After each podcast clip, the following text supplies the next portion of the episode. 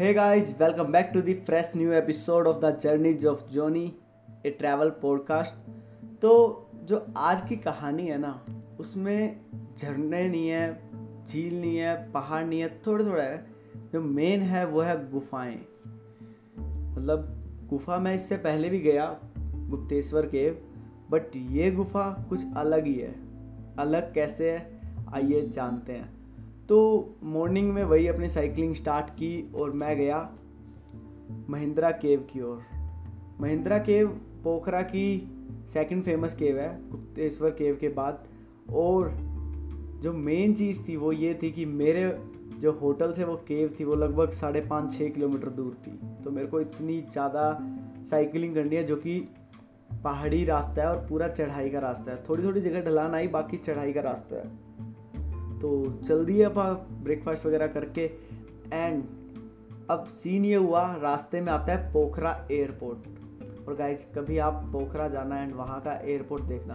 I am not talking about going Pokhara by flight क्योंकि I know it's bit expensive not bit it's like too much expensive to go Pokhara by flight क्योंकि वहाँ पे छोटी flight चलती है और बहुत छोटा सा एयरपोर्ट है। बट वो एयरपोर्ट जितना प्यारा है ना, बहुत प्यारा। बीच में एयरपोर्ट है, चारों तरफ़ पहाड़ और एक तरफ़ से अन्नपूर्णा सर्किट रेंज पूरी दिखती है एयरपोर्ट से। मतलब मैं तो सोच रहा था कि पायलट जो है वो उड़, प्लेन उड़ाते उड़ाते उसका मन करता होगा, एक बार रेंज का भी चक्कर लगाई आऊँ। सो यस पोखरा एयरपोर्ट का जो व्यू था वो बहुत शानदार था। उसके बाद मैंने अपनी, वहाँ पर एक दो फ़ोटोज़ क्लिक की, एक सेल्फी ली कि हाँ मैंने पोखरा एयरपोर्ट भी देखा। उसके बाद मैंने चलना स्टार्ट किया महिंद्रा केव की ओर। तो जैसे ही मैं महिंद्रा केव के लिए निकला वहाँ से तो वो एक किलोमीटर का ऐसा पैच आया जिसमें पूरी ढलान थी। जो ऐसे मज़ा आ रहा था ना कि ढलान पे अपने आप साइकिल चल रही है ठंडी ठंडी हवा लग रही है, गोप्रो में वीडियो रिकॉर्ड हो रही है वाव उसके बाद आती है चढ़ाई, फिर दोबारा मेहनत, फिर दोबारा पसीने, लगभग डेढ़ दो किलोमीटर की चढ़ाई, उसके बाद एक पॉइंट आता है जहाँ पर मैं बोलता हूँ, नहीं यार, रुकते हैं, ब्रेक चाहिए। थक गया। वहीं देखता हूँ, सामने एक पार्क है। छोटा सा पार्क था, ज़्यादा बड़ा पार्क नहीं था। तो मैंने सोचा कि क्यों ना यहीं साइकिल पार्क करके पार्क में जाया जाए। तो सीन ऐसा हुआ कि मैं अपने साइकिल को वही एक पिलर देखा, एक खंबे के साथ बाँध दी अपनी साइकिल और पार्क में जाके एंट्री ली। पार्क का नाम था Himalayan Himalayan peak, Himalayan park. नहीं नहीं, पार्क का नाम था नेचर व्यू पार्क। पुरानी मेमोरीज तो नेचर व्यू पार्क था और वो रियली जैस, जैसा उसका नाम था, वैसा वो था। छोटा सा था बट वहाँ से जो व्यू था, वो एक माउंटेन मतलब एक हिल टॉप पे था एक टाइप से। और वहाँ से पूरा पोखरा शहर, पूरा नहीं मोस्ट ऑफ़ द पोखरा शहर, आधा तो उस साइड रह गया था बट पोखरा शहर का व्यू और सामने अन्नपूर्णा रेंज इतनी प्यारी नज़र आ रही थी ना कि मन नहीं कर रहा था महिंद्रा केव जाने का। मेरा मन था उस पोखर, उस जो नेचर व्यू पार्क है, उसके एक बेंच पे बैठा रहूँ और पूरे दिन उस अन्नपूर्णा सर्किट को, अन्नपूर्णा पीक को देखता रहूँ और देखता रहूँ सुबह से रात होते हुए सनसेट वहाँ का सनराइज वहाँ का बट अपने को जाना भी था। बैग में कुछ बिस्किट्स कैरी कर रहा था बिस्किट खाए और चल दिया महिंद्रा केव की तरफ़। अब महिंद्रा केव पहुँचे, वहाँ पे एट्टी रुपीज़ की एंट्री टिकट थी एंट्री टिकट ली और केव के अंदर गया। जैसे केव के अंदर गया, बहुत ज़्यादा अंधेरा। जैसे यदि मैं गुप्तेश्वर केव की बात करूँ तो वो थोड़ा वहाँ पर लोग आते हैं, क्योंकि वो सिटी के अंदर है। तो इतना ज़्यादा मतलब थोड़ा डेवलप हुआ हुआ है, इतना ज़्यादा ऑफ़ बिल्कुल ऐसा नहीं है। वहाँ जाके एक रियल केव वाली फील आई कि हाँ ये असली वाली गुफा है। जैसे ही अंदर गया, जाता रहा, इस गुफा में भी सेम गुफा में भी एक ऐसा पार्ट आया, जहाँ पर जाके मैं अकेला। मैं अकेला रह गया और दो दूर दूर तक कोई बंदा नहीं है। और वहाँ मैं चलता रहा, मैं चलो गुप्तेश्वर के में वाटरफॉल दिख गया था चलते चलते, इसमें पता नहीं क्या दिख जाए। तो चलते चलते एक पॉइंट आया जहाँ पर दो रास्ते कटते थे। अब मैं कंफ्यूज यार किस रास्ते पे जाऊँ, किस रास्ते पे इसका आगे जाना होगा और हूँ भी अकेला। तो मेरे को याद है, मैं वहाँ पे सात आठ मिनट तक सिर्फ़ एक पत्थर पे बैठा रहा, ऊपर से थोड़ा थोड़ा पानी टपक रहा था, पत्थर पे बैठा रहा। कि नहीं कोई बंदा आएगा तभी जाऊँगा, तब तक पता नहीं आगे क्या मिल जाए। डर सा था। फिर बंदे आए, फिर मैं आगे गया और फिर मुझे एग्जिट मिला और एग्जिट थोड़ा सा मुश्किल था। ज़्यादा मुश्किल भी नहीं कहूँगा, था मुश्किल क्योंकि बहुत नैरो रास्ता था एग्जिट का। बट हाँ एग्जिट ले लिया। इसके बाद मैं गया बैट केव जो बैट केव है, वहाँ पर जो नेपाली भाषा उसमें चमेरी गुफा बोलते हैं। और यदि हिंदी में बात करें तो चमकादड़ की गुफा बैट्स नाम में ही थोड़ा मतलब ऐसा लगता है कि क्या डेंजरस गुफा होगी। और रियली मैंने अपनी लाइफ में आज तक इससे डेंजरस केव नहीं देखी। मैं गया हूँ इसके बाद भी बैट केव गया हूँ। अभी मैं मलेशिया में भी गया था बैट केव बट वो भी मतलब काफ़ी डेवलप थी। वो जो केव थी वो बिल्कुल अलग ही लेवल की थी यार। सो so, उसमें बेसिकली क्या था मैं मैं वहाँ पर पहुँचा।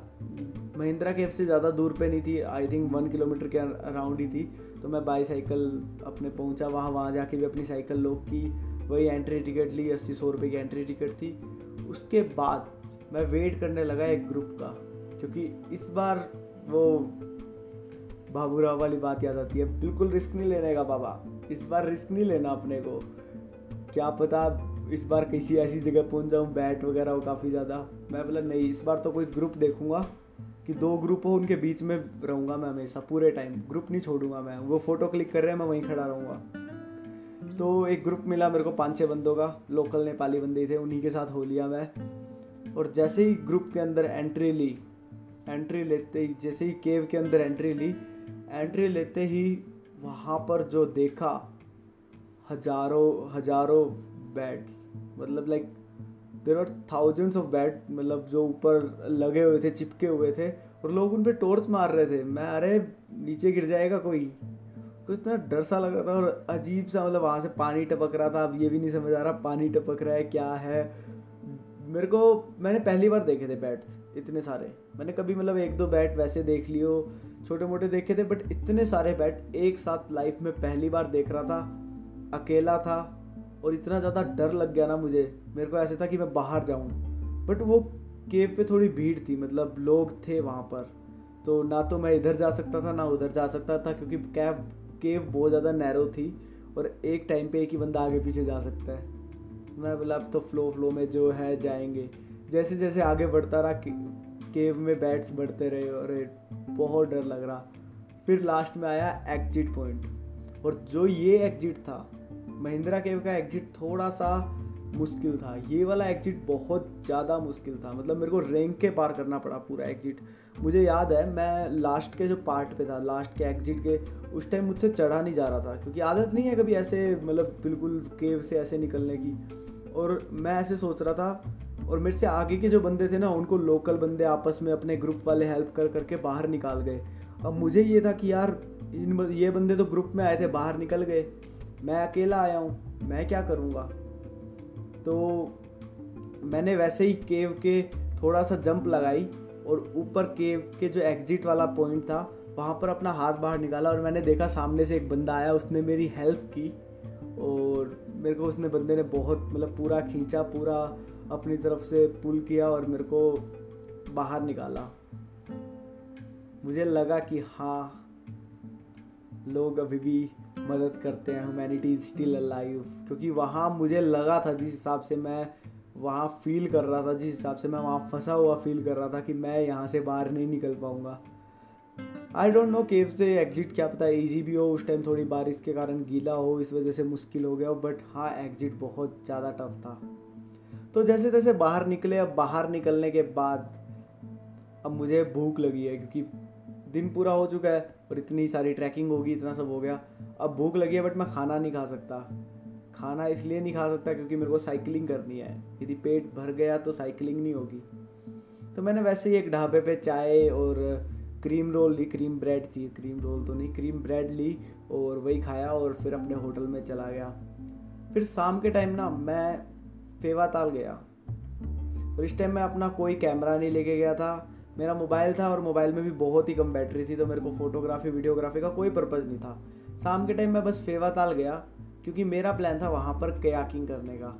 तो मैं वहाँ पर कयाक को देख रहा था कि कयाकिंग कैसे कर रहे हैं, लोग क्या हो रहे हैं।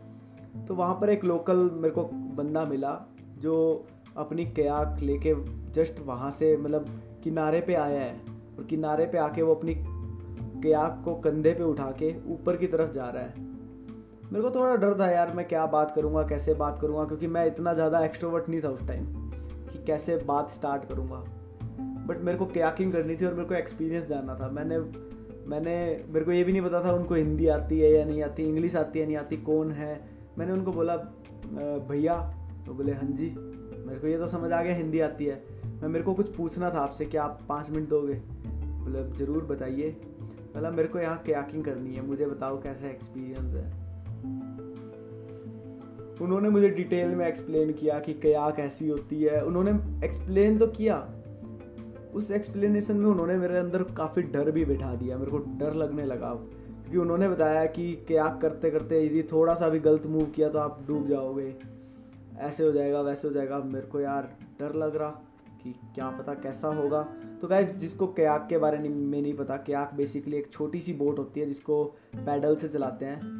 एक पैडल होता है बड़ा सारा जो एक साइड में लगता है और दूसरी साइड भी होता है, वो काफ़ी बड़ा पैडल होता है और वो एक ही बंदे की होती है बेसिकली के आँख। एक बंदा आपने देखा होगा, बहुत छोटी सी नाव होती है, एक बंदा बैठा होता है और उसको चला रहा होता है अपने एक पैडल से। तो अब उन बंदे से मेरी काफ़ी अच्छी बात हुई, उनसे मैंने पूछा क्या किया जाए, कैसे किया जाए तो उन्होंने मेरे को गाइड किया। और उन्होंने मैं जैसे बताया, काफ़ी ज़्यादा डर बिठा दिया बट जाते जाते ना उस बंदे ने एक बात बोली। वो बात ऐसी थी, वो बात जो उन्होंने बोली, वो ऐसी मेरे मन पे लगी, दिल पे लगी कि मैं कयाकिंग के लिए गया। नेक्स्ट से नेक्स्ट एपिसोड में मैं बताऊँगा मेरा कयाकिंग का एक्सपीरियंस भी। तो वो बात उन्होंने जाते जाते बोली कि यदि ट्राई करोगे, तभी होगा ना। किनारे पे बैठे बैठे नहीं समझ आएगा। वो बात ऐसे लगी ना कि हाँ बात तो बिल्कुल सही गई है। यदि मैं किनारे पे बैठा बैठा और कयाक को देखता रहूँगा ना तो मैं ज़िंदगी में कभी कयाकिंग नहीं कर पाऊँगा। यदि मेरे को कयाकिंग करनी है, यदि मेरे को फाइनली अपनी कयाक चलानी है फाइनली मेरे को बोटिंग ये सीखनी है तो मेरे को डूबना भी पड़ेगा, मेरे को भीगना भी पड़ेगा और भीगने के बाद संभलना भी पड़ेगा और दोबारा अपनी कैक को सीधा करके उस पर दोबारा बैठना पड़ेगा और दोबारा उसको चलाना पड़ेगा। कंधे में दर्द भी होगा बट हाँ मैं कर पाऊँगा।